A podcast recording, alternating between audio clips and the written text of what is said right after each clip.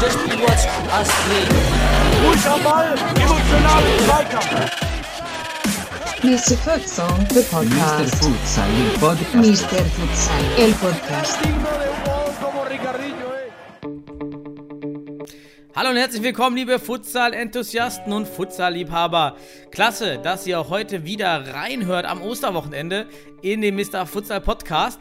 Heute mit einer 20, äh, zweimal 20 Netto Buddy Podcast Folge mit erstens am Mikrofon mit mir, Daniel Weimar, euer Futsal Economist und auf der anderen Seite unser Sebastian. Hi, grüß dich Sebastian. Ja, hi Daniel, hi und alle anderen zusammen. Schönes Osterwochenende hoffe ich, habt ihr gehabt. Ansonsten äh, hört ihr es vielleicht am Sonntag, Montag. Ist ja auch noch Ostern, aber dann vielleicht auch jetzt noch schon eine schöne Woche und viel Spaß mit dem, was heute kommt.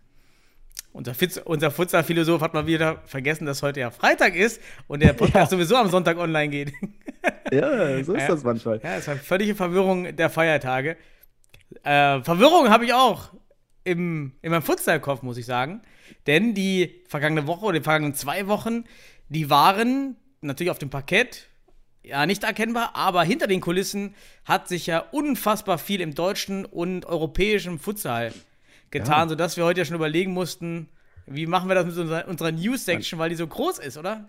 Deswegen sagst du gerade Verwirrung über Feiertage. Da war doch in der Woche war irgendwie jeder Tag ein Feiertag. Also wir konnten futsaltechnisch feiern. Also lass doch mal, was hast du für Feiertage äh, in der Woche wahrgenommen im Futsal? Ja, die, die erste große Sache, die nicht nur den deutschen Futsal, genau, beginnen wir von oben herab, vom internationalen Futsal auf den deutschen, die mit Sicherheit in ganz Europa für Wellen gesorgt hat, ist der Einstieg der LNFS, der Ligue National Football Sala aus Spanien in den englischen Futsal. Äh, Mir ist so eine derartige Kooperation weder im Fußball noch im Futsal bekannt. Kann natürlich sein, dass es auch ähnliche Modelle gibt, aber in der, in der Skalierung auf jeden Fall nicht. Und ähm, vielleicht, bevor du jetzt auch noch kurz kommentierst, nur für alle Zuhörer, ähm, es war so ein bisschen schwer zu verstehen, weil ich auch nicht im, im englischen Futsal so drinne war. Ähm, also es ist so, dass sich der englische Futsal aktuell aufspaltet. Ähm, es gibt dann also die, ähm, äh, nat- äh, die NFL, das ist die National Futsal League England. Diese kooperiert jetzt mit der LNFS, aber diese ist auch seit 2018 nicht mehr die Hauptliga in England. Denn damals, 2018, ist die FA, der englische Fußballverband, mit einer Liga, wie bei uns eben die Bundesliga, eingestiegen und hat die LN, äh, die LNS, die League National äh, Series. Genau, so rum, ne? Ja. Ähm, nee, die N, oh, siehst du, die NFS und Futsal NFL war Series. das nicht? Genau. Ja, NFS so. und NFL. Das Ja, NFS. So, also die NFS ist die Hauptliga und diese ist dem FA unterstellt und diese kooperiert eben nicht mit der LNFS. Das heißt, es gibt jetzt eine Zweiteilung. Und heute war der Post oder gestern auch bei Facebook und Instagram der LNFS England, die jetzt schon um Clubs werben. Ich finde, das ist eine richtig geile News, finde ich, dass die Liga Nacional Football Sala aus Spanien, die, also ich, wenn man so will, die professionellsten Futsal-Spezialisten in Sachen Ligastrukturen, sich in England auf einmal befinden und da äh, ein Konzept entwickeln und sich sozusagen als Gegengewicht zur FA platzieren, ähm, die ja aktuelle Anzeichen gesetzt hat, während Corona den Futsal fallen zu lassen, die Nationalmannschaft abgeschafft. Wer weiß, vielleicht haben, vielleicht haben wir auch nicht alle Informationen, dass da auch die Liga gerade sehr am äh, Krächzen ist. Und jetzt kommt da so ein, ich sag mal, aus dem Futsal ein Big Player, wenn ligatechnisch wahrscheinlich der biggest Player, ähm, und versucht sein Know-how in England mit einzubringen, um dort die Potenziale zu nutzen. Das ist, ich finde es eine richtig geile Geschichte. Und einerseits wird es entweder die FA extremst herausfordern, dass da was gekommen ist, oder die FA muss das Handtuch werfen und dann übernimmt dort sozusagen, ja, die LNFS. Das wäre sehr interessant für den englischen Futsal und das hatten wir ja schon mal besprochen, als da diese, diese Situation war, dass der Futsal da gerade abgesägt wird, dass jetzt so ein Momentum ist, wo sich die Vereine verselbstständigen oder auch der Futsal verselbstständigen kann. Und das ist vielleicht eine Art Verselbst Ver Verselbstständigungsschritt, sich mit der LNFS zusammenzutun. Finde ich mhm. Bombastisch interessant. Also absolut. Es ist eine Bombe und es geht dort ja nicht primär um finanzielle Kooperation, so wie ich es verstanden habe, jedenfalls den offiziellen, die offizielle Pressemitteilung, sondern um Wissenskooperation hinsichtlich Trainerausbildung, Jugendausbildung, Aufbau der Liga, Anreizschaffung, Marketing, Merchandise, das geht natürlich alles viel schneller. Und äh, wahrscheinlich, kann ich mir auch vorstellen, hat auch der Rückzug der englischen Futsal-Nationalmannschaft dazu beigetragen. Denn nun haben die Spieler ja keinen, also einen Grund weniger, im FA-System zu spielen. Ja? Früher war es, hatte, hätte, also wenn die englische Nationalmannschaft jetzt noch existieren würde, wäre natürlich ähm, die Folge, nicht für die FA-Liga zu spielen, eventuell ein Bann. Ja, ein Bann in der Nationalmannschaft. Zu sagen, also ihr müsst im, im UEFA-System spielen. Diese LNF England ist nicht UEFA-System, wie auch immer, ist eine private Liga. Wir sperren euch für die Nationalmannschaft, wenn ihr nicht in unserem System spielt. Und damit hat sich die FA natürlich wahrscheinlich auch so, eine, so ein kleines eigenes Grab geschaufelt. Ja, ich möchte aber noch einen Punkt hinzufügen, weil du sagst gerade, die LNFS ist nicht mit der UEFA ver äh, verbunden. Aber in Spanien hat sich die LNFS jetzt zum Beispiel über den Fußballverband vielleicht mit der UEFA in ein, ein Kooperationssystem bewegt. Und damit verbunden könnte es ja sogar sein, dass diese, ich sag mal, Kooperation auch über England weiter ausgespielt wird. Das heißt, die LNFS könnte ein Zugang zur UEFA werden. So, dass da, da sich so gerade so, wir wissen nicht, was da im Hintergrund spielt, aber ich, ich überlege so, warum, was machen die Akteure dort? Warum ist das gerade für die sinnhaft? Und hätten die keine Verbindung zur UEFA, damit die Vereine aus der LNFS auch in die Champions League kommen könnten? Ähm, dass die Verbindung steht, das ist, ich denke schon. Und ich denke, dass das in der Hinsicht die FA extremst herausfordern wird. Die müssen richtig was in die Hand nehmen, wenn sie überhaupt noch den Futsal da wirklich erhalten wollen und dadurch mit der UEFA in Verbindung stehen bleiben wollen. Und ich, deswegen finde ich das so einen interessanten Clou. Ähm, und du sagtest, es ist eine echte Bombe, weil da muss im Hintergrund schon bei der LNFS einiges an Vernetzung mit der UEFA stattfinden, damit da jetzt so eine Geschichte in England auf einmal platziert wird oder dass das jetzt konzipiert wird. Also egal was da kommt, es wird spannend in der englischen Futsal, wie sich das entwickelt und äh, es kann ja nur dem ganzen Futsal weltweit zuträglich sein, ja. dass dort Wissen weitergeben wird. Und ähm, ja, Wissensweitergabe, da haben wir ein gutes gute Stichwort. Wir waren ja alle so ein bisschen im Unsicheren, wer sich nun für die Futsal-Bundesliga-Lizenz bewirbt. Also für alle Zuhörer, die nicht im, im, klassischen Bewerbeprozess von Fußball- und Sportligen involviert sind, alle Teams, die potenziell, auch jetzt ohne sichere Qualifikation, in die Bundesliga möchten, mussten gestern zum 1. April 23.59 Uhr Lizenzunterlagen über das DFB-Net einreichen, schon digitalisiert. Ja, ist nicht mehr wie früher das Fax, was dann vergessen wurde und fünf Minuten später dann ankam beim DFB. Vielleicht in manchen Fällen sondern äh, alles digital. Und wir alle waren ja unsicher, oder es war Cheap Talk, nennt der Ökonom das.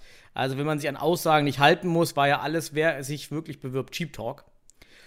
Und ja, jetzt haben wir, Stand heute, ich hab, wir haben ja gerade nochmal durchgeschaut, nochmal für alle jetzt äh, Zuhörer die da nicht auf dem Stand sind, zum jetzigen Zeitpunkt schon öffentlich ähm, bekannt, ähm, haben sich im Westen Fortuna Düsseldorf, ähm, Holzpfosten Schwerte, Sennestadt und Wuppertal. Wir haben im Norden mit offiziellen Bekündungen den HSV, Wacker, Hamburg und St. Pauli. Auch bei St. Pauli nur über, äh, über Instagram, wie bei uns Fortuna. Es gibt ja keine aktuelle, keine äh, Facebook-Seite. Da arbeiten wir gerade dran. Dann haben wir im Osten 1894, wobei wir natürlich auch sagen können, Hohen, ähm, Hohenstein ja, ähm, dürfte safe. safe sein, aber wir wissen es aktuell offiziell noch nicht. Im Süden haben wir ähm, ganz sicher bisher noch keine Mitteilung, aber wir wissen über den Podcast eigentlich bei uns, dass Weil Immendorf und auch Penzberg relativ sicher scheinen und ähm, darauf ähm, äh, und Futsal Club Stuttgart, Entschuldigung, Futsal Club Stuttgart und Penzberg aufgrund des Podcasts und weil Imdorf mit Philipp Bless im Tor ähm, dürfte jetzt eigentlich auch sicher sein, ähm, aber noch nicht offiziell. Und im Südwesten hat bisher Mainz die äh, Lizenz ja. offiziell wohl eingereicht. Das heißt, wir kommen jetzt ähm, mit den auch schon, sag mal, relativ sicher angenommenen Teams, die wir immer auf 1, 2, 3, 4, 5, 6, 7, 8, 9, 10, 11, 12, 13. 13 Vereine, ja. die safe äh, halb offiziell, halb Sie ganz sich sicher. Ja, dabei sind. Das heißt, ja, also die Fußball-Bundesliga wird sta- starten. Wir haben zehn. sta- starten können. Und wenn wir jetzt mal, du redest, wir, wir, wir checken hier ja schon die Sicherheit ab, ob das äh, wirklich da ist. Wir gehen mal davon aus und alle Informationen, die wir bisher haben, und wir lassen die mal zusammenfließen, dann würden wir sagen, es ist eine erstmal eine schön gut aufgeteilte äh, Bewerbungsstruktur auf die Regionalverbände. Das heißt, wir haben aus allen Verbänden wahrscheinlich vier, fünf Bewerbungen. Das heißt, auch föderalistisch sollte das System funktionieren. Und wir gehen aktuell davon aus, mit all den Infos, die wir jetzt sammeln konnten, dass wir so ungefähr 20, ungefähr 20 Bewerbungen am Ende des Tages haben. Und das ist für mich ein Feiertag, muss ich ehrlich sagen. Deswegen sage ich ja gerade, ich komme hier durcheinander mit den ganzen Feiertagen. Aber vielleicht sogar noch hier und da interessanter als Ostern. Ähm, ja, einfach geil. Ungefähr 20 und du sagst schon 13 sichere, die wir jetzt am 2. April schon nachvollziehen können. Und wer Mhm. weiß, wer sich da jetzt noch öffentlich äußert oder wer es auch nicht tut, aber gehen wir mal davon aus, wir sind beim Ende bei 20. Ja, da werden sich 10 finden und wahrscheinlich sogar auch passenderweise Mhm. föderalistisch aus den Verbänden. Das ist doch einfach, also das macht mir auf jeden Fall gerade Freude.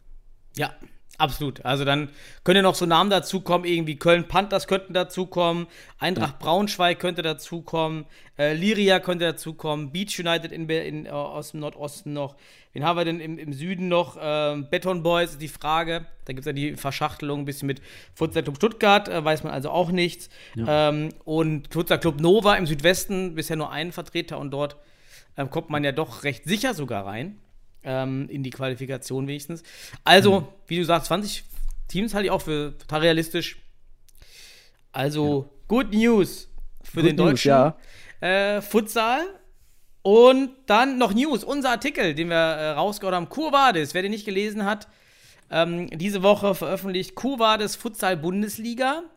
Und ähm, der Auslöser für den, für den Artikel war so eine kleine, ja, interne Diskussion einiger Vereine, wir können ja jetzt auch nicht mehr sagen, die ähm, sich so ein bisschen für die Verschiebung aus, wirklich ein Jahr Verschiebung auf 2022 ausgesprochen haben. Gut, dass von den äh, Teams, die dabei sind, jetzt sogar einige eingereicht haben, ist natürlich ein bisschen ähm, opportunistisch, ja, aber gut, war, war halt Ja, ein ein Foulplay, bisschen- versuchtes Foulplay, aber ähm, es wurde ganz klar wohl festgelegt und ähm, dass die Futsal-Bundesliga kommt und vielleicht um ein, zwei, drei Monate verschoben wird. Ähm, aber das ähm, soll es dann gewesen sein. Aber wir haben trotzdem in dem, in dem Artikel mal so ein paar Argumente, die man natürlich bringen kann aufgrund von Corona. Weniger Einnahmen, weniger Zuschauer. Mal versucht, das Ganze pro kontra zu fahren, die Argumente. Und sind hier eigentlich zu der Erkenntnis gekommen, ja, da gibt es natürlich Argumente, die man bringen kann, aber da auch heute niemand sagen kann, was 2022 ist, ist die Unsicherheit eigentlich genauso groß. Also warum sollte man warten, wenn es ja auch in der Futsalordnung steht, oder? Ja, also äh, ich will noch mal einmal ein bisschen was ergänzen, weil auch für alle wichtig zu, äh, zu wissen, auch wenn man sich jetzt gegen eine oder gegen einen Start 21 äh, da bewegt hat. Es gibt ja einige Vereine, ein paar Vereine, wir nennen es mal ein paar, es ist eine Handvoll tatsächlich. Ähm, wir sagen aber jetzt nicht wer, ähm, und sich für die Verschiebung auf 22 eingesetzt haben. Ähm, das ist absolut legitim. Das muss man also vorab sagen. Es ist eine legitime Geschichte und deswegen haben wir diese Argumente auch aufgeführt, weil sie gerechtfertigt waren. Ähm, allerdings, und so, ich glaube, das ist auch das Credo, das sollten alle Teams vertreten. Es ist sehr wichtig, dass die Bundesliga so früh wie möglich startet. Und wenn es möglich ist, und wir sehen jetzt, haben wir ungefähr, drei, also sicher schon am 2. April 13, dann vielleicht 20 Bewerbungen. Das heißt, 20 Mannschaften föderalistisch gut aufgeteilt in den Regionalverbänden gehen davon aus, dass sie es schaffen können. Dann ist das auf jeden Fall ein Zeichen dafür, dass wir sie jetzt starten können im Rahmen des nächsten halben Jahres, wenn man so möchte, beziehungsweise im Laufe 2021. Ob es da noch Verschiebungen gibt, monatsspezifisch, ist dahingestellt. Das ist auch der gesunde Weg, das zu planen, zu gucken, wie sieht es aus. Und ähm, der Artikel, glaube ich, der gibt dann auch einfach die Gegenargumente zu diesen Argumenten nochmal her und damit verbunden. Ich denke, dass, äh, da, da sind wir uns alle einig. So früh wie möglich sollte es starten und mit den Erkenntnissen, die wir jetzt haben zu den Bewerbungen, können wir eigentlich sehr glücklich sein. Und äh, ja, und auch eins darstellen, und das ist ja auch eins der Argumente in dem Artikel, ähm, es wird niemals mehr so günstig zu starten. Vereinfacht gesagt, jetzt in diesem Jahr. Also, oder besser gesagt, es hat auch seine Vorteile, jetzt zu starten. Und das sollte man sich vor Augen führen. Und du sagtest jetzt gerade dann, wir wissen ja, welche Vereine sich zum Beispiel dagegen bewegt haben und jetzt trotzdem, dann postet man da sofort und sagt, man hat sich beworben. Ja, das ist ein bisschen, hat so Nebengeschmäckle, so ein bisschen doppelmoralisch oder ambivalent, wie auch immer. Ich, ich zitiere mal jemand Unbekannten, der mir dazu was gesagt hat. Er hat gesagt, es ist ehrenlos. so, jetzt haben wir das Zitat auch eingebracht, den darf ich aber nicht nennen. Ähm, ja, aber damit verbunden äh, muss man einfach sagen, ähm, ja, am Ende des Tages ist alles in Ordnung. Es, es ist einfach auch eine sehr starke Unsicherheit vorhanden gewesen, wie du gerade schon gesagt hast. Mhm. Und die wird aber nicht besser, wenn wir nochmal weiter verschieben, so früh wie möglich. Dann haben wir nämlich Tacheles, dann können wir arbeiten mit Fakten, die wir haben und können uns darauf einstellen. Wir müssen uns der Situation stellen und wenn das jetzt möglich ist, dann können wir es und das Mhm. ist top. Absolut. Wir hatten noch am Anfang, am Ende des Artikels, hatten wir nochmal mit, äh, auch mit Bewusstheit nochmal darauf hingewiesen, was man natürlich jetzt noch anpassen könnte. Ja. Um zu sagen, ähm, wir verschieben nicht etwas, aber wir tun etwas, um der Unsicherheit Rechnung zu tragen und auch vielleicht mehrere Teams partizipieren zu lassen. Wäre es im ersten Jahr kein Absteiger festzulegen, jetzt schon vor der Saison zu sagen, kein Absteiger, weil das würde natürlich das Rattenrennen, das ruinöse Rattenrennen ähm, reduzieren und es würde dann auch zwei feste Aufsteiger im Jahr danach geben können, sodass die Liga aufgestockt wird. Ja, jetzt Teams, die es nicht, nicht jetzt reinschaffen, weil die strukturell vielleicht noch nicht so gut aufgestellt sind, haben dann eine viel höhere Wahrscheinlichkeit, sicher reinzukommen, nämlich 15% erhöht. Und ähm, das ist dann, ähm, ist dann schon doch ein ganz guter Deal. Vielleicht kommt man ja nochmal ähm, zu der Annahme. Ich, ich würde das absolut befürworten. Ich habe mir da auch ähm, lange Gedanken drüber gemacht, schon, ob so ein Abstiegs, die Abstiegsregelung erstmal abgeschafft werden soll, also nicht absteigen. Und äh, sportwissenschaftlich sehe ich die Corona-Situation eigentlich als absolutes Plädoyer dafür, dass man eben nicht äh, absteigen sollte im ersten Jahr. Weil dann hat man eben die Möglichkeit zu wachsen, ohne Unsicherheit, äh, dass man absteigt und finanziell hat man eine ganz andere Grundlage. Und der Konkurrenzdruck ist nicht so hoch, Rattenrennen ist nicht so hoch und das ist viel gesünder für eine professionelle Entwicklung. Und das wäre natürlich, äh, wie gesagt, Corona ist eigentlich das absolute Plädoyer für eine Nicht-Abstiegsregelung in der ersten Saison. Ich hoffe, der DFB wird das nochmal überdenken und die Vereine werden vielleicht auch mal derartige Stimmen mit einbringen. Absolut. Jo, hast du noch News? Sonst würde ich jetzt zum, zum 2x20 Netto-Teil kommen. Ich glaube, wir haben genug News gehabt jetzt. Ja. Ne? Feier, feiern, feiern, feiern und jetzt geht's weiter mit Feiern. Mal schauen. So, was jetzt, okay, dann mach ich mal hier passiert. unseren. So, Sebastian, du, du startest heute. Oh, Ich starte. Doppelhupe hier. Ich starte. Du startest. willst, willst du nicht passenderweise äh, vielleicht starten? Ja, hatte- okay, ich gut. hatte- Mein Thema passt ein bisschen besser zu der, ähm, äh, zu dem eben angesprochen. Nämlich mein Thema wäre tatsächlich in, in Anbetracht eben der, der einmal unseres Quo Vadis Artikels und auch der ähm, eines Meetings, was jetzt stattfindet, in, nicht eines, sondern der Meetings in den Verbänden, die aktuell schon gelaufen sind oder laufen. Und das ist die Qualifikation. Das war auch ein Kritikpunkt, natürlich, die man stellen kann, die Bundesliga zu verschieben, ist, es, wir können es nicht sportlich austragen. Jetzt hat der Süden auch schon das ähm, System da vorgestellt, auch gesagt, wir äh, ob das jetzt annulliert oder abgebrochen wird, das ist ja immer noch so eine, so, eine, so eine Sache, was verbandsrechtlich möglich ist.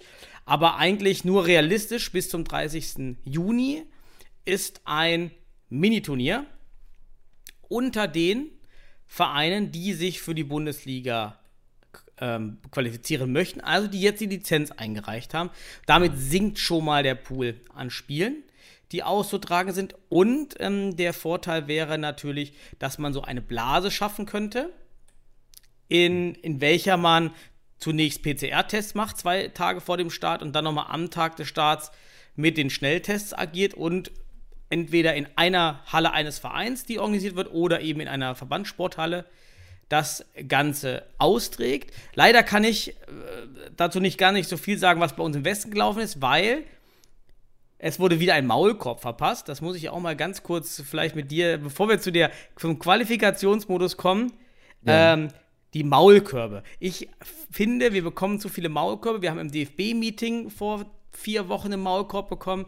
Jetzt gab es im Westen wieder Maulkorb. Wie, also, ich meine, das, ist, das sind alle Vereine, das ist eine offizielle Einladung. Ja. Und die Aufgabe der Verbände, der Regionalverbände äh, und der Landesverbände ist es ja, die Interessen der Vereine ja, darzustellen, transparent. Und wenn Ja. alle eingeladen sind, ist das doch die größere Transparenz.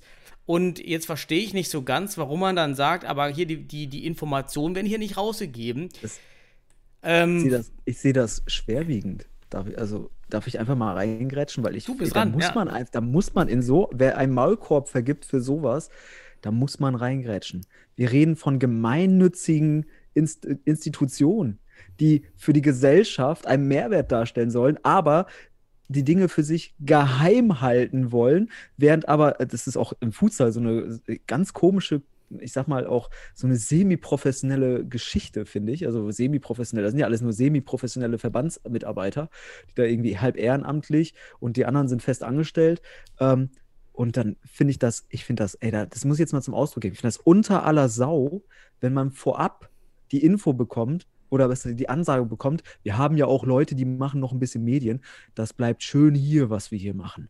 Also das finde ich ist unter aller Sau und da sollten sich alle Verbandsmitarbeiter, die sowas ausdrücken, mal Gedanken darüber machen, ob sie sich entsprechend gut auf sowas vorbereiten, ja, ob sie nicht auch mal hinterfragen sollten, ob sie den, ob sie, ne, ob sie wirklich ähm, für den Futsal-Sport am Ende des Tages einen Mehrwert erzeugen wollen. Also Mhm. das, es geht auch um persönliche Geschichten auch teilweise. Da bin ich jetzt, ey, das kackt mich an. Da bin ich jetzt ganz ehrlich, da, da haue ich jetzt auch mal so was raus.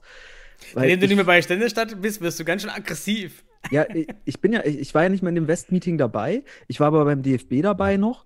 Ähm, und inhaltlich darf man einfach nichts mehr sagen, sollte nichts mehr weitergeben. Aber jetzt lass uns das doch mal übertragen auf den Fußball. In Fußball, solchen Sitzungen beim Fußball, wenn man da so, so Staffelleitungssitzungen hat, dann hat man sogar häufig Medienvertreter mit in den Sitzungen, damit das eben dann auch die Stimmen eingesammelt werden können von den Vereinen und, und damit man einfach schaut, ne, das ist halt eine offene, transparente Geschichte. Und beim Futsal hat man halt auf einmal diese, ich weiß es nicht. Es, es, es ist für mich wieder ein Zeichen, dass man den, den Sport auch nicht ausgiebig irgendwie oder ausreichend mit Qualität und Das äh, Argument Kompetenz, ist ja in äh, beiden. Fällen war es, ja, dass dann ähm, keine Diskussion entstehen, keine falschen Diskussionen und keine, aber eine Diskussion ist immer gut. Und dass, wenn etwas falsch verstanden wird und sich dann die entsprechenden Abteilungen mit Fragen auseinandersetzen müsst, müssen, dient das wiederum einer Kommunikation, einer Wissensverbreitung und das ist doch Teil der Arbeit, sich mit den aufkommenden Fragen zu beschäftigen, aber den Maulkorb zu verteilen und bitte hier lasst das unter uns, was ja auch schon mal intern überhaupt nicht funktioniert,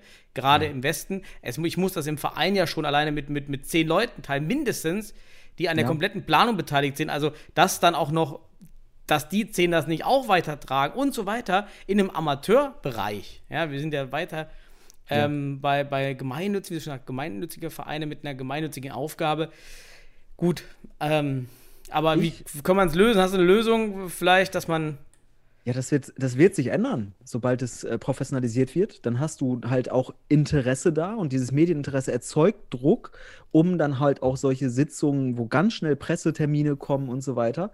Und das ist jetzt alles so Klüngelei noch, aber ist, wie gesagt, man kann es sogar nachvollziehen, dass man, dass man Sorge trägt, dass man da gerade falsch was macht und deswegen eher Vorsicht gelten lässt. Aber ich finde auch, der Diskurs würde diese, die eine, eine viel bessere Dynamik und auch bessere Lösungsansätze fördern, weil man mehr Perspektiven reinkriegt und man tut da so, als wäre das, wäre das ein Staatsgeheimnis, dass jetzt fünf Mannschaften aus dem Westen sich für die Bundesliga bewerben. Und jetzt hast du schon, am, weil deine Grundfrage war ja auch, wie sieht so ein Turnier aus am Ende des Tages? Ähm, dann hast du halt jetzt im Westen fünf Mannschaften, die werden sich jetzt in, Duis in, in Duisburg treffen und dort an einem Wochenende einen Modus austragen, wo sie sich rüber, wo sich zwei Mannschaften direkt für die Bundesliga qualifizieren und eine davon, die dritte, die dritte Mannschaft wird dann in die Relegation gehen für die Bundesliga. So, und wenn wir das nicht, das dürfen wir jetzt wohl äußern aus den logischen Konsequenzen, die wir jetzt durch die öffentliche äh, Öffentlichkeitsarbeit vier, vier haben vier Vereine aus dem Westen. Vier. Ne, Ja. warte mal. Vier. Alle, Ja, die fest jetzt aktuell, sicher. Ja, aber genau. gut, du hast jetzt, glaube ich, Köln noch nicht genannt. Äh, Ja, wissen wir nicht. Ja, gehen wir mal davon aus, dass sie sich, äh, dass sie sich, also wenn die Kölner Panthers sich da nicht äh, jetzt für die Bundesliga bewerben, äh, das ist, wird wohl, das wird wohl stattfinden. Gehe ich jetzt davon aus? Ist jetzt eine These? Okay, ich muss es als These gerade hier aus. Sebastians, Ra- Sebastian Rauchs These. aus ja, ja. Das ist, das haben, das haben wir nicht aus, dem- aus dem Termin. Genau. So, das ist einfach nur so, dass da gehe ich jetzt davon aus, dass Köln sich bewirbt oder beworben hat gestern und auch bei diesem Turnier teilnehmen wird. So, und jetzt ist für mich oder für dich, für uns die Frage, wie sieht so ein Turnier aus? Ja. Damit das überhaupt sportlich qualifizierend Genau, also einmal ist ja die Dimension, wie, du's, wie du es machst, also das Sportliche durchzuführen, terminlich, auch vor Ort, räumlich, zeitlich, aber auch regulatorisch. Also was schränkst du ein? Also es, ähm, beginnen wir vielleicht mal, äh, wie muss die Blase gestalten? Was muss passieren? Was muss vorliegen? Ähm, und der erste Punkt, der natürlich einfällt, so wie viele Spiele spielt man, wenn man jetzt irgendwie vier oder drei Teams hat, ähm, dann ist natürlich einmal die Möglichkeit, man wiederholt alle Spiele, also Hin- und Rückspiel. Dann gibt es die Möglichkeit, man macht nur ein Spiel gegeneinander, weil es gibt ja auch keinen Heim- und Auswärtsvorteil. Mhm. Und dann gibt es die Option, die gespielten Spiele in der Liga werden mitgenommen als Punkte, sodass auch gerade unter Corona-Schutzüberlegungen das Risiko reduziert wird und es werden nur die ausstehenden Partien gespielt. Ja, aber jetzt, jetzt kommen wir mal ganz konkret auf den Fall Westen. Da ist jetzt Düsseldorf, Schwerte, du hast Sennestadt, du hast Köln, du hast Wuppertal. Düsseldorf beispielsweise hat schon gegen Wuppertal in der Liga gespielt, hat schon gegen Köln gespielt und hätte jetzt also noch zwei ausstehende Spiele zu, zu spielen in dieser Turnierform gegen Sennestadt und gegen Schwerte. Weil sie ja die Punkte oder die Siege gegen Wuppertal und, und Köln mitnehmen. Das heißt, äh, während Sennestadt beispielsweise noch gegen keinen dieser Mannschaften gespielt hat. Mhm. So, und das heißt, äh, Sennestadt müsste vier Spiele spielen, wenn Düsseldorf nur zwei spielt. Jetzt müsste man das aber so platzieren, dass man hier nicht sagen könnte, man, Sennestadt spielt jetzt ein Spiel an den einen Tag und das zweite Spiel am nächsten Tag.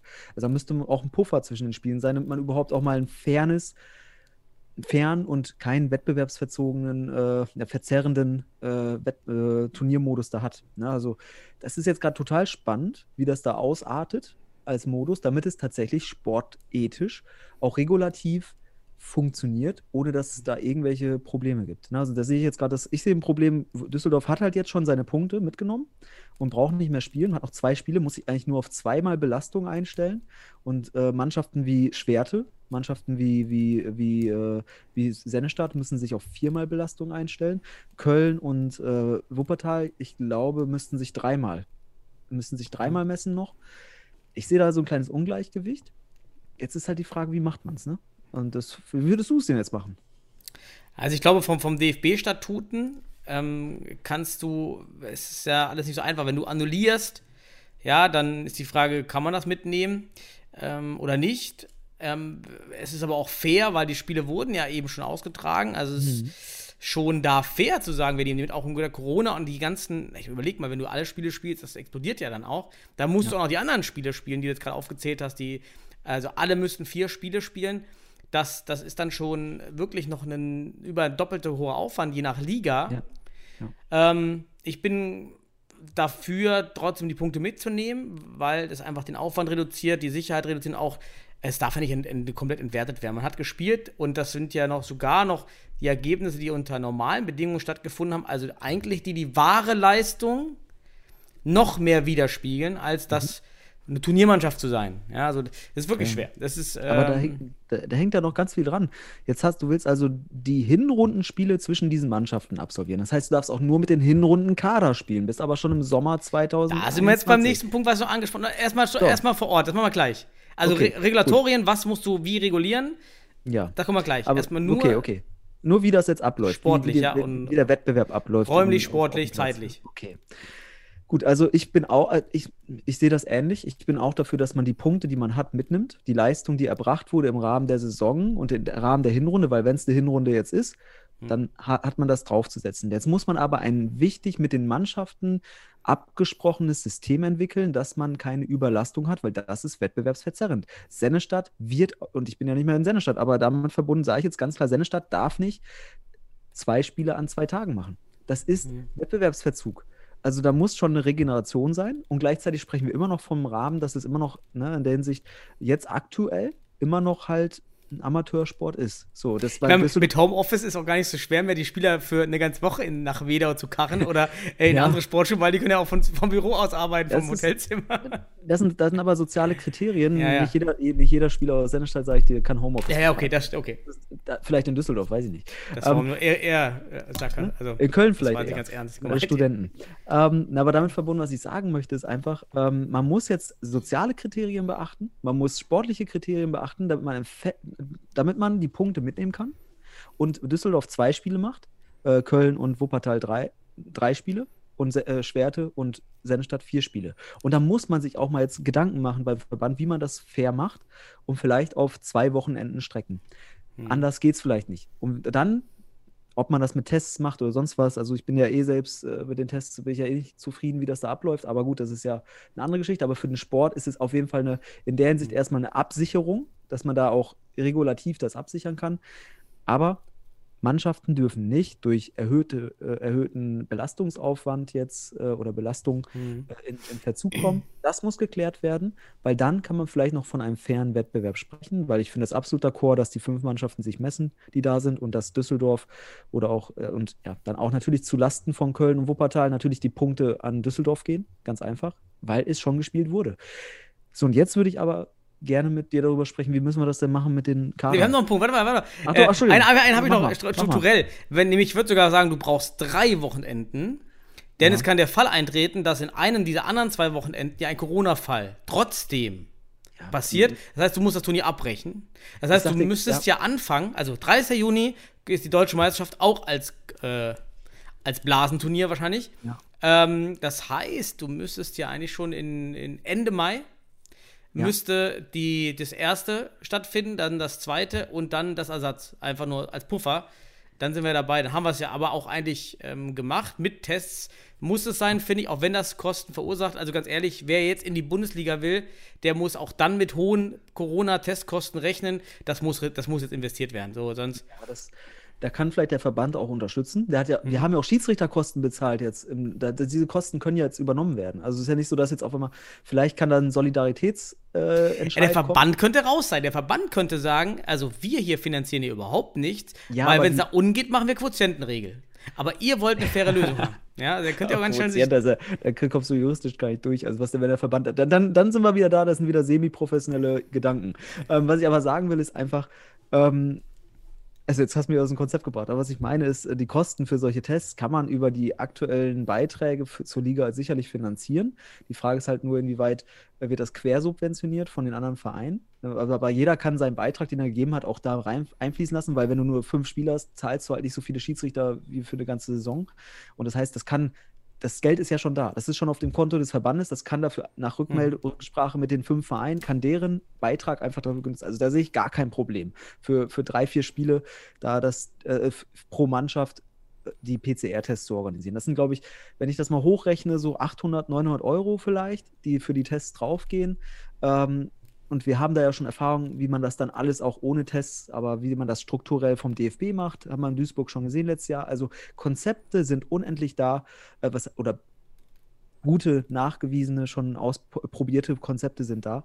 Ähm, also da sehe ich gar kein Problem.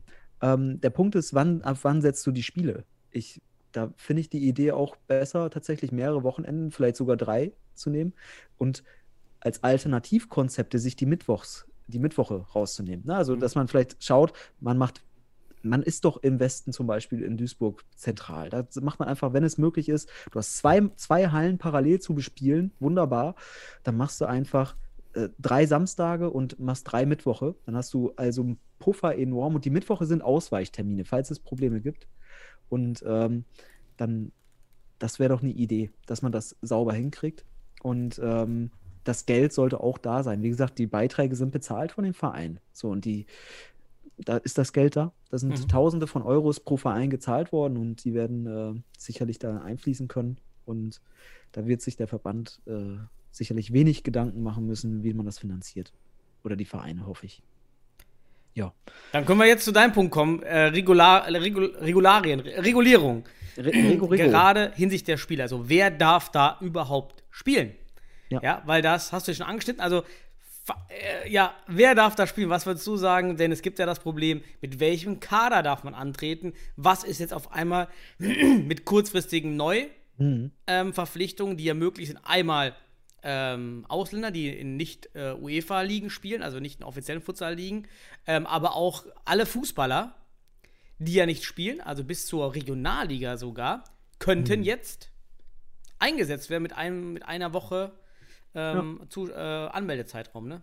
Ja, theoretisch, theoretisch. Aber wenn wir jetzt von einem Konzept sprechen, wo wir eine Hinrunde mit den Spielen abschließen, so dann wirst du aber auch sehen, also auch noch ein letzter Hinweis, ähm, das Gute ist, dass ich glaube, Düsseldorf in Köln gewonnen hat. Das ist schon mal gut. Das heißt, Köln kann nicht auf, den Aus, auf das Auswärtsspiel plädieren, was sie verloren haben. Wuppertal könnte plädieren, die haben in Düsseldorf verloren, glaube ich. So, dass, es, dass sie doch das Heimspiel hätten. Das gibt's noch, da gibt es noch ein paar Problemchen sicherlich, wenn man diesen Gedanken fließen lässt. Aber was ich sagen will, ist, jetzt äh, kommst du auf den Punkt, es ist halt eine Hinrunde, die abgeschlossen wird. Und jetzt, und wenn wir schon von veränderten Modi und von, von Regeländerungen reden, dann sollte hier auch sicherlich eine Hinrunden-Kaderebene gestaltet werden. Das heißt, im Win Winterneuzugänge sollten eigentlich nicht dran teilnehmen, weil das würde wiederum zum Ver Ver zur verzerrten Wettbewerbsebene führen. Ganz klar und deutlich. Wer gibt uns Gegenargumente? Für mich, wenn man eine Hinrunde abschließt, hat man den Hinrundenkader zu nehmen. Sonst wäre nämlich die Hinrunde sowieso. Dann, dann, das ist ja auch wieder das wäre ja ad, abs ad, absurdum. Das wäre schwachsinnig in der Hinsicht, das mhm. anders zu machen. Aus meiner Sicht notwendigerweise den Hinrundenkader wählen, keine Winterneuzugänge. Düsseldorf ist ja, glaube ich, auch die einzige Mannschaft, die da großartig auf dem Markt mhm. aktiv war. Wuppertal hat sich auch was hin und her geschoben. Wir reden ja gerade über den Westen, einfach mal so ein Beispiel, ein Praxisbeispiel zu haben. Ähm, aber das darf einfach dann nicht sein, wenn man die Hinrunde als, als Variable für die Bundesliga-Qualifikation nimmt. Ähm, ich glaube, da würde ich nur einen, einen Gedanken äh, mit reinstoßen. ich bin ganz klar bei dir. Also man darf nicht sagen, wer an dem Tag angemeldet ist, darf das spielen. Das wäre einfach eine zu große Verzerrung. Auf der anderen Seite muss man bedenken, dass ja auch Spieler zum Winter gewechselt sind und die, Spie und die Vereine diese Wechsel kompensiert haben mit Verpflichtungen. Mhm. Ähm, das heißt, wenn ich nur den Hinrundenkader nehme, habe ich das Problem, dass einige Teams äh, überproportional viele Spieler verloren haben. Aber sie haben ja Ersatz. Der Ersatz ist ja da. Das heißt, die Frage aus für mich ist nicht, ähm, ob, ob wir überhaupt eine, eine, eine, Deadline setzen, aber wann. Und ich wäre eher jetzt für den ersten Vierten. Weil jetzt haben sich alle mhm, qualifiziert, okay. jetzt steht der Kader fest, ja. weil jetzt habe ich die Bundesliga-Qualifikation mit meinem Kader eingegeben und damit auch das Commitment gegeben. Gut, jetzt spiele ich noch meine Bundesliga-Qualifikation. Das heißt, erster Vierter. Dann sind die Wechsel kompensiert, wenn ich Spieler verloren habe. Ähm, das Argument, wir spielen eine Hinrunde und deshalb auch den Hinrundenkader, kann ich voll verstehen.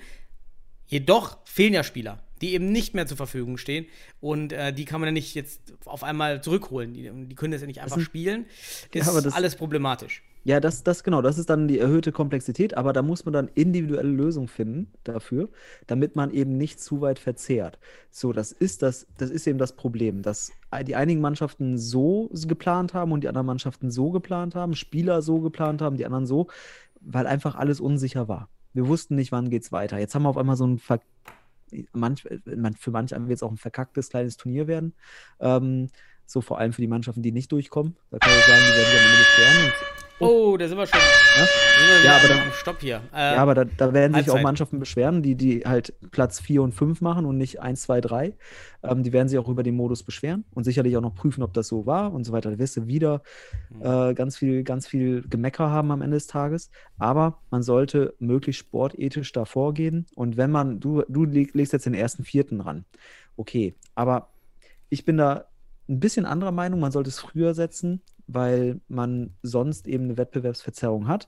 Weil sonst, kann ich dir ganz ehrlich sagen, wenn wir den ersten Vierten nehmen, dann würde ich sagen, sorry, dann nehmen wir die Punkte aus der Hinrunde vielleicht nicht mit. Weil dann hast du, zwei, mhm. hast du neue Mannschaften auf einmal. Dann müsste man wieder den, den Punktemitnahmecharakter neu diskutieren und vielleicht. Und du hast ja sowieso neue Mannschaften. Du hast ja neue Mannschaften, ja. weil Spieler nicht bereitstehen, die in der Hinrunde noch da waren. Ja. Genau. Das, ja, dann, dann musst du den, den Hinrundencharakter in der Hinsicht nochmal relativieren. Ähm, oder schauen, individualisiert, wie ist das möglich? Ist halt mhm. eine weiter wichtige, wichtige Frage. Es ist ein hochkomplexes Ding. Das muss man einfach sagen. Also in der Hinsicht komplex, weil wir, da müssten sich auch Mannschaften jetzt erstmal offenbaren, müssen dem Verband mitteilen, wie das aussieht dort. Und der Verband hat ja sowieso Einblick auf die, auf die Transfers und so weiter. Mhm. Und ähm, das muss im Dialog geschehen jetzt. Ich, ich weiß, und das können wir, dürfen wir das raushauen? Im, in dem Termin im Westen wurde ja jetzt noch kein Nichts. Ergebnis genannt. Ja, nee, da darf, so. da dürfen also, wir nichts, wurde untersagt, so. wir dürfen nicht sagen, was in diesem Meeting getan wurde. Genau. Ähm, genau. ja, ähm, ja aber, aber die Diskussion aber, ist offen. Also ist noch ja, nicht 100% wir diskutieren jetzt, ja. Wir diskutieren einfach mal jetzt, äh, was man da diskutieren hätte können oder können jetzt ähm, diskutieren werden könnte.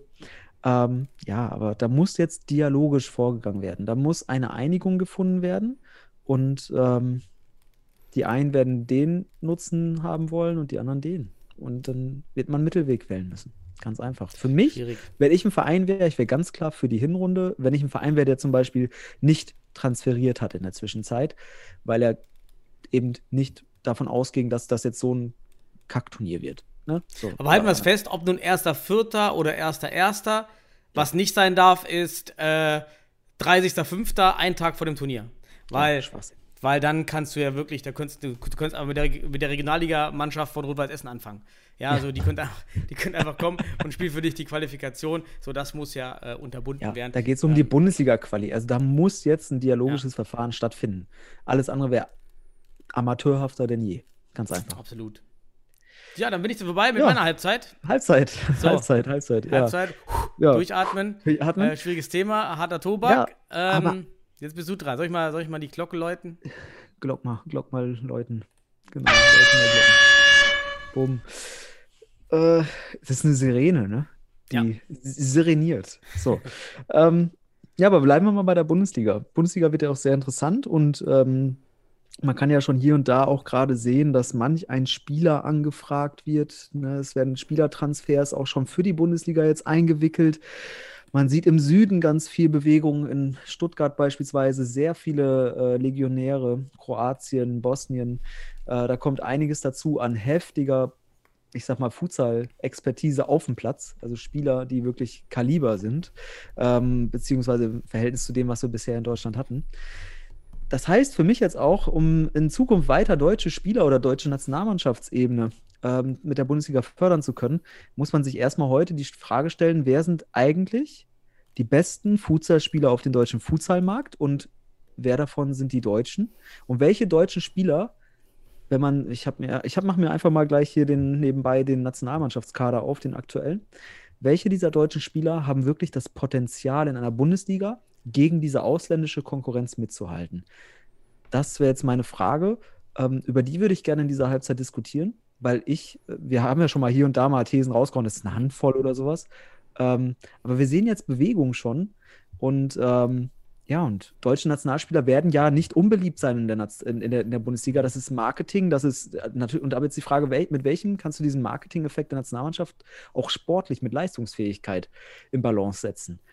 Ja, Herr Weimar, was, was, was sehen Sie für Spielerpotenzial? Also erstmal fehlt unser Christian Wölfelschneider komplett im DFB, in der DFB-Sichtung. Jetzt muss ich mal Werbung für, für Christian aus Mainz machen. Lieber Marcel Ja. Losfeld, guckt euch für den Christian aus Mainz an. So, gut, für Christian erledigt. ähm, Torwart, Torwart. So, Torwart, Torwart, Christian Wölfelschneider. Nicht Wölfelschneider. So, jetzt das schon mal die Werbung gemacht. auch, nicht auch nicht Waffelsnieder. Das wäre nämlich der Waffelschneider auf Ja, richtig. So, jetzt kommen wir äh, zur, zur, zur ernsthaften Fragestellung hier. Und ähm, ähm, ich, äh, das, ich, das sind ja mal zwei Dimensionen, wenn wir über Potenzial sprechen. Hm. Über aktuelle Leistung und potenzie potenzielle Potenzial, Potenzialleistung. Denn einige Fußball, Futsalspieler in Deutschland haben noch gar nicht so lange Futsaltraining bekommen, gerade die Spieler aus Hamburg, Mhm. um das mal zu erwähnen, ähm, haben viel weniger spezifisches Futsaltraining bekommen als Spieler in Weil-Imdorf und vor allem Hohenstein. Ähm, Das ist so eine Komponente, die es aktuell schwer macht oder wo ich unterscheiden würde zwischen, wo steht der Spieler aktuell und wo kann er vielleicht durch die Bundesliga mit Training stehen in zwei, drei Jahren. Und ähm, bei einem Spieler, der, der schon Futsal-Training hatte, der aber auch noch ein bisschen Potenzial hat, weil er eben noch kein oder kein Profitrainer und auch mit wenigen Einheiten drin hat, ist natürlich Memos Söser. Ähm, Also warte mal, Profitrainer. Also ja, Sebastian Rauch war da unter- unterscheiden- Training, ja, nein, zeitlich, nein, nein. zeitlich. Aber wir müssen hier Quantität und Qualität unterscheiden. ne? Also, das ist schon wichtig.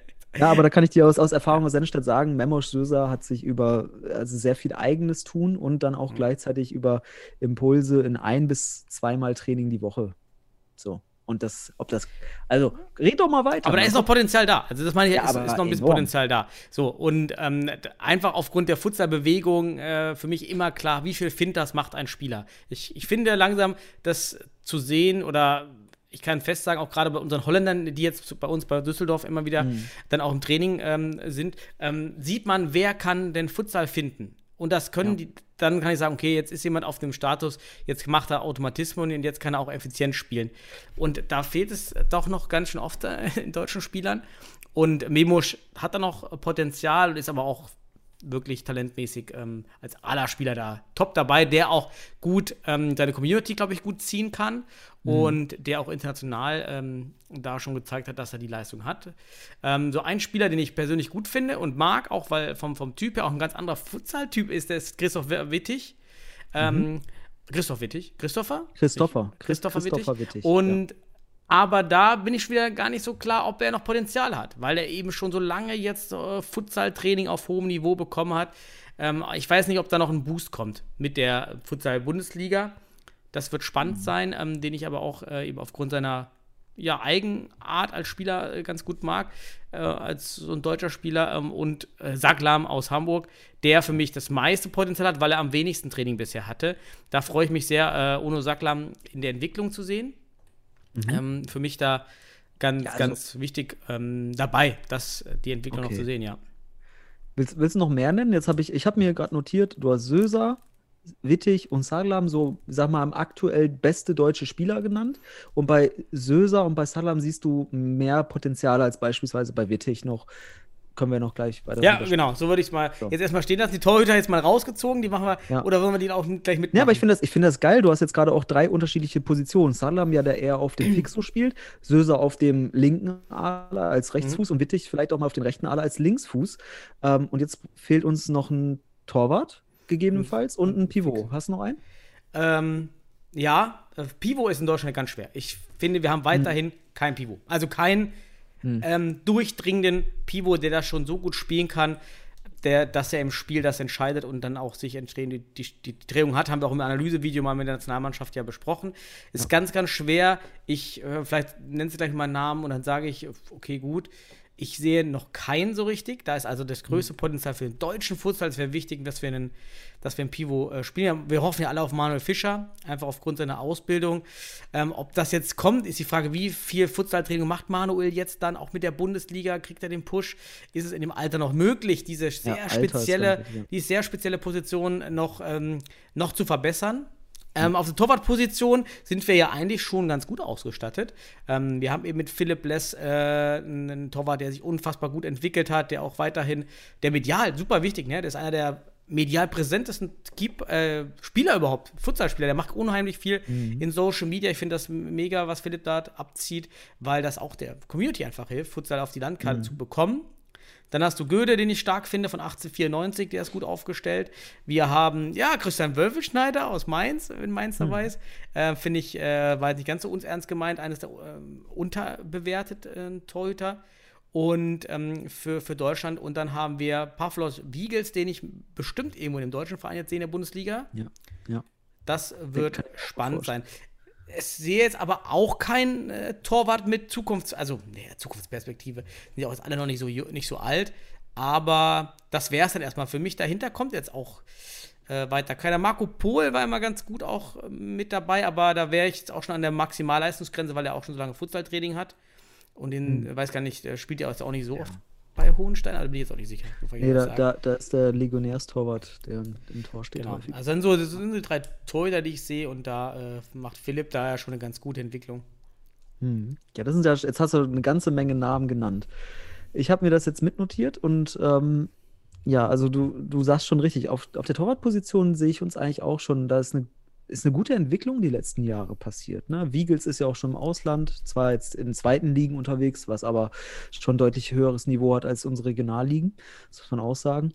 Ähm, mit Pless, der äh, natürlich auf allerhöchstem Niveau jetzt auch mal gegen die Schweiz, äh, auf, auch Corona-bedingt aus meiner Sicht, wegen der fehlenden äh, äh, Wettbewerb und Trainingsintensität sicherlich dann mal ein paar Fehler gemacht hat, aber bis dato gegen Top-Nationen auch wirklich super gute Entwicklung nachgewiesen hat und der sehe ich auch auf der Torwartposition mit Wiegels und Pless und dann hast du noch weitere genannt. Ich sehe auch Christian Wölfelschneider, ich sehe auch den Göde, wobei den Göde sogar von der Technik und so weiter schon eher weniger, muss ich sagen. Da bin ich auch wenn als aus Trainersicht würde ich sagen, ja, der hat seine der hat gute Leistung mal gebracht, aber so ein Wiegels und Pless sehe ich jetzt aktuell sind, wenn ich jetzt nur von zweien sprechen muss, Mhm.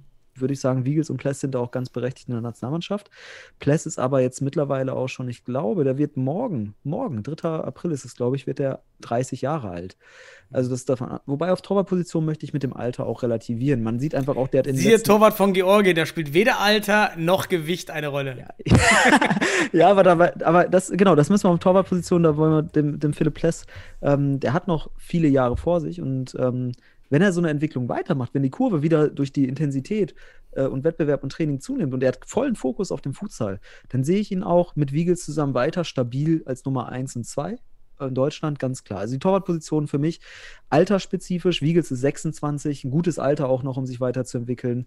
Ähm, und Pless auf Torwartposition auf jeden Fall gut besetzt. Ähm, die beiden sollten auf jeden Fall Bundesliga spielen, so aus meiner Sicht, um den deutschen Futsal auf der Position weiter zu fördern. Dann ähm, hast du Salam genannt als Fixo. Ich sehe das ähnlich wie du in Hamburg, wobei ich das nicht so quantitativ runterschrauben würde wie du, in als würden sie in Hamburg gar nicht trainieren. Die machen da auch äh, Training und äh, vielleicht nicht quantitativ so, so, so extrem viel. Ich würde das so ähnlich wie in Sennestadt betrachten, glaube ich. So, die werden auch ihre ein, zwei Mal Training machen und sind auch gut bezahlte Fußballer im Amateurbereich noch sicherlich nebenbei. Salam ist jetzt, glaube ich, ich gucke mal in die, der ist jetzt, ja doch, der ist jetzt schon 28 geworden, aber hat in, hat so typische, ich sag mal, diese, diese, der, der einerseits auch dem, das Mindset für Futsal, finde ich. Der ist so ein Frecher, der, der ist druckresistent, der hat auch, der startet Aktion von sich aus aus Druck. Das ist die Kreativität, die ich da bei ihm sehe. Und der hat die Moves in der Hinsicht, der die Voraussetzung für Moves, der ist technisch super, als Fix so sehr torgefährlich. Ähm, ja, wenn man weiß, wie man gegen ihn spielt, dann hat man sicherlich Schlüssel, um, um da was zu machen, weil er individual taktisch also die Technik, die er hat, auch Individualtechnik, noch nicht wirklich in den richtigen Situationen hier und da hundertprozentig reinbringt. Da fehlt dann vielleicht noch ein bisschen Training. Aber ich sehe auch da bei ihm ein großes Potenzial. Also Ono Salam sehe ich auch als einen der Top-Spieler. Ähm, zusammen tatsächlich auch mit Memo Stöser. Memo Stöser kenne ich ja jetzt selbst. Ähm, wahrscheinlich mit am besten in Deutschland als Trainer.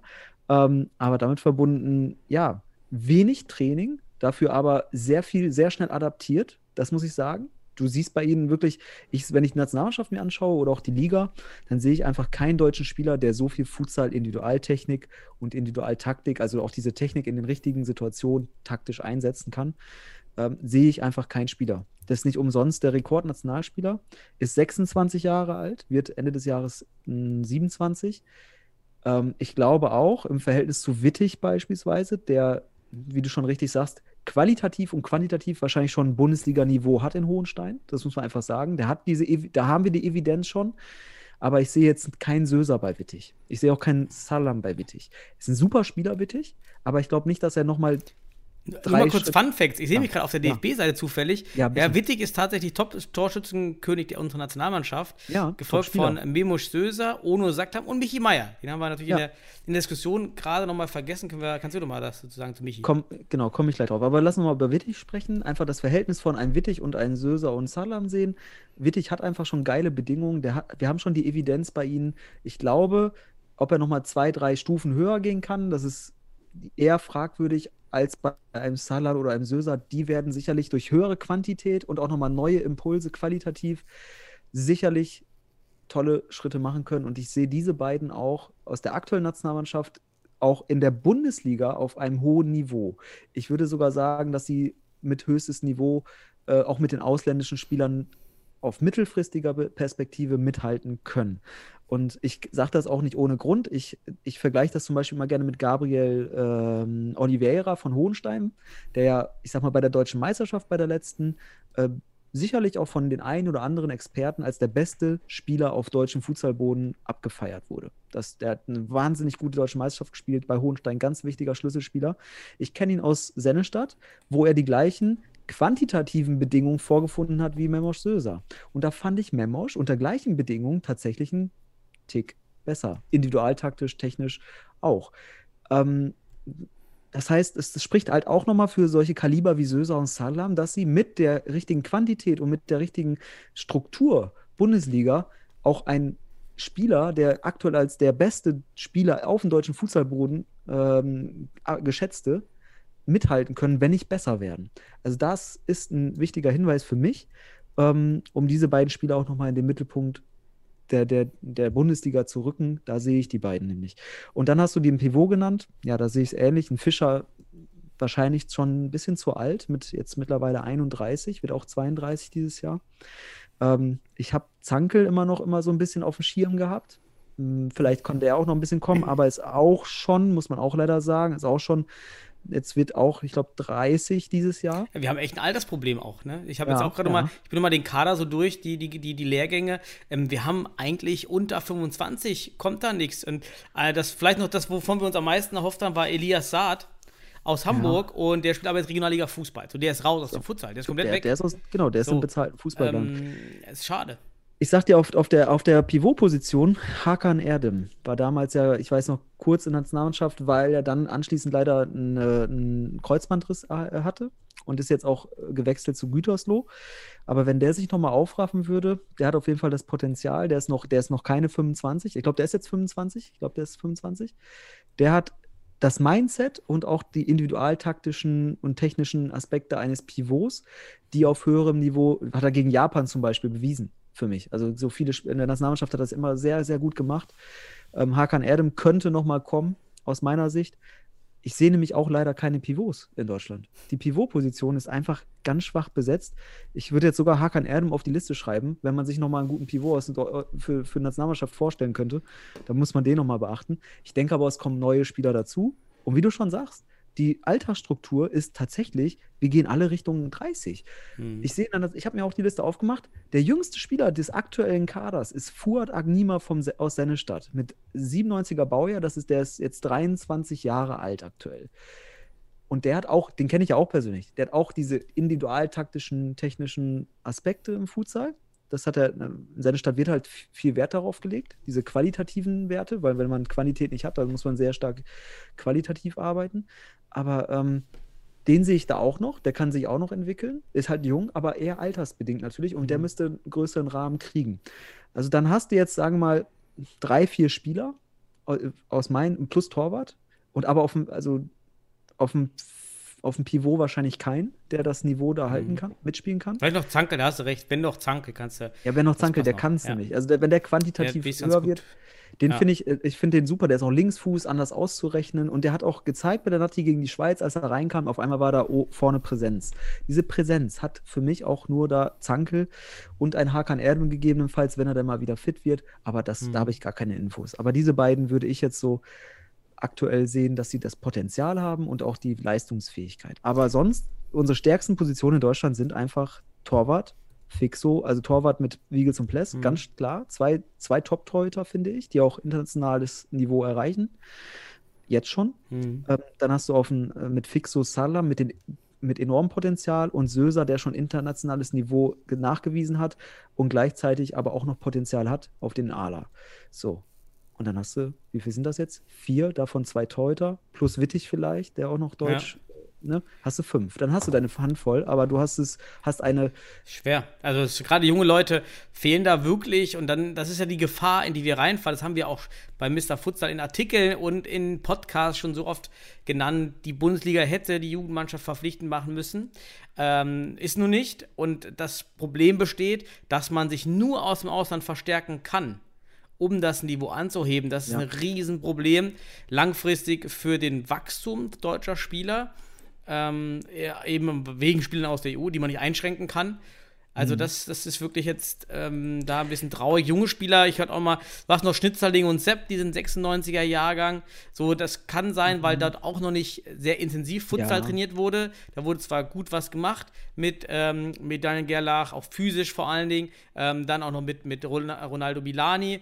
Ähm, aber es waren halt immer auch nicht viele Einheiten. Ja, das ist ja auch Ja, da- quantitativ nicht viel. ich, ich sehe da auch nicht die Pressing-Resistenz, die ein Spieler Richtig. benötigt. Das kennen wir ja, euch- also Köln häufiger bespielt. Ähm, man kennt die Statistik, ohne jetzt hier ein bisschen wieder rauszuhauen, aber das Ding ist einfach, Pressing-Resistenz, Druckresistenz am Ball ist total wichtig. Sehe ich, ist für mich ein Kriterium, um Spieler mit Potenzial, also wirklich für die Bundesliga zu denken. Die werden Bundesliga spielen, wenn sie mit Köln da reinkommen. Natürlich. Aber sie werden dann vielleicht die werden auch Nationalspieler sein, aber sie werden nicht mit den ausländischen Ka äh, Kalibern Das mithalten. ja, darum geht es ja, das war auch so deine Intention, oder? Also wer kann, genau. wer ist jetzt die, die Besten auf dem Markt und wer kann mithalten? Und dann wird es halt auch schon beim Ian Prescott Klaus ähm, schon, äh, schon sehr schwer. Der ist auch nicht mehr so jüngster, auch 93er Jahrgang und Ja. ist halt doch noch ein bisschen hölzern im Futsalbereich, spielt ja auch noch nicht so lang, fairerweise zu sagen. Aber trotzdem, Memo Stöser, wenn man das Kaliber mal nimmt, all dem man so da, brauchst du so einen 23, 22-Jährigen, der das Kaliber hat. Du kennst ihn, als er jünger war. Ähm, Ja. da, da, das sah anders aus, als der jünger war ohne Futsaltraining. Das sah ganz anders aus. Ja, das Ja. sah schon sehr, sehr pressingresistent aus und Individualtechnik war da schon verstärkt. Also das, da, da, da schlittern wir vielleicht schon in so eine kleine, in so eine kleine äh, Blase rein, in, in der wir den Futsal zwar aufpumpen, aber äh, nichts machen für die Deutschen. Oder uns nicht fehlt- können. Ja, also die Frage ist halt, wie kann man die deutsche Nationalmannschaft tatsächlich mit der Bundesliga fördern? Und jetzt haben wir einfach mal, wir haben hier fünf Spieler genannt, die, wo wir sagen, okay, die können mit den ausländischen Kalibern mithalten und haben sogar noch Entwicklungspotenzial. Die einen mehr, die anderen weniger. Ähm, aber wir sehen hier ganz klar in der Altersstruktur, da ist, es muss jetzt die U19 kommen, das muss funktionieren. Die U19-Stützpunkte müssen gute Arbeit machen. Und da müssen sich dann auch Bundesligisten im besten Fall hinorientieren oder auch eigene Jugendabteilung aufziehen. Und gleichzeitig noch ein anderer Blickwinkel noch auf diese Spieler, die wir jetzt genannt haben, sind das natürlich sehr, sehr beliebte Spieler auf dem Markt. Das heißt, Mannschaften der Bundesliga, die äh, auch Image. Marketing Oh, da ist schon Ende. Äh, gehst in die Ja. Nachspielzeit. Den Satz mache ich noch zu Ende. Also Mannschaften in der Bundesliga, die sich da mit der Nationalmannschaft rühmen wollen und gleichzeitig hohes Leistungsniveau halten, die werden sich wahrscheinlich um die genannten Spieler, die wir jetzt hier ge- haben, ähm, kümmern müssen. Und ähm, ja, Auch wenn man sie nicht braucht, man muss auch dazu sagen, es ist nicht notwendig, deutsche Spieler zu haben. Es wird die Regel voraussichtlich geben, neun oder acht, wie auch immer. Äh, gehen wir mal von acht, neun Spielern aus, die deutsche äh, Staatsbürgerschaft haben und davon müssen drei U23, U24 sein. Aber sie müssen eben nicht in, in den Starting Eight sein. Ja, aber für die ersten zwei Jahre, wenn du die, sie nicht hast, dann fehlt, du hast noch, du kannst nicht so schnell entwickeln. Ähm, um, und das ausländische Niveau, was reinkommt, einfach mitzugehen. So, da wirst Ja. du nur mit diesen, mit, mit Sösa, mit Salam, mit, äh, mit Wiegels, mit Pless ähm, wirklich ähm, konkurrenzfähig bleiben, vom Potenzial her. Wittig natürlich auch, der hat ja auch schon Erfahrung. Aber das, wir, müssen, wir müssen einen enormen Qualitätszuwachs jetzt erwarten. Da wird enorm was kommen. Wenn ich höre, was in Stuttgart gerade abgeht, was da an Potenzial verpflichtet wird. Mhm. Und da sehe ich dann, da sehe ich auch Hohenstein schon so langsam runterschrubbeln. Ne? So, da musst du Spieler haben, die da wirklich das Niveau mitgehen können. Mitgehen heißt für mich, sich weiterentwickeln können. Und da musst du Alter betrachten, da musst du die Qualität und Quantität bisheriger Erfahrungen nehmen. Ne? Und deswegen ist es total berechtigt, jetzt von den Namen Mhm. zu sprechen, die wir gerade genannt haben. Es wäre auch wichtig, das muss man mal erwähnen, warum auch die Nicht-Abstiegsregelung im ersten Jahr wäre für die Jugendentwicklung Ja. elementar wichtig, weil dann könnten sich alle Vereine auch dieser Jugendausbildung widmen und die Spieler noch verstärkt in den Kader einsetzen, weil man eben nicht diesen Druck hat, noch jemanden zu verpflichten. Ja. Und das wird aus meiner Sicht ganz klar da positiv wirken auf den Jugendmarkt. Man darf Lehrgeld bezahlen. Das ist ganz wichtig. Das, das muss ermöglicht werden, dass man Lehrgeld bezahlt, damit man eben Entwicklung ist halt nicht nur Progression, nicht nur Fortschritt, sondern auch mal einen Rückschritt machen und Anlauf nehmen und weitermachen. Aus Fehlern lernen. Wenn aber deine Fehler, das ist so, so ein Problem unserer Gesellschaft, unsere Fehlerkultur, dass Fehler sofort sanktioniert werden, in, zum Beispiel mit einem Abstieg, dann brauchst du auch nicht erwarten, dass sich da wirklich grundsätzlich große Qualität entwickelt, weil du lernst vor allem aus Fehlern. Das Also bei Jogi Löw. Da lernt keiner aus den Fehlern anscheinend. okay, das ist ein tolles Schlusswort jetzt mal über den Futsal hinaus. Nee. Ja, aber das ist sehr wichtig, dass wir da eine grundsätzliche Absolut. Fehlerkultur entwickeln und da die kannst du natürlich eine Entwicklungskultur kannst du mit so einem ersten Jahr ohne Abstieg wunderbar implementieren. Da ist wiederum ein Plädoyer jetzt zum Abschluss von dir für diese Nicht-Abstiegsregelung, die gegebenenfalls oder vielleicht sogar notwendigerweise noch diskutiert werden sollte. Absolut. Also, ja, dann war doch ein ganz guter Abriss.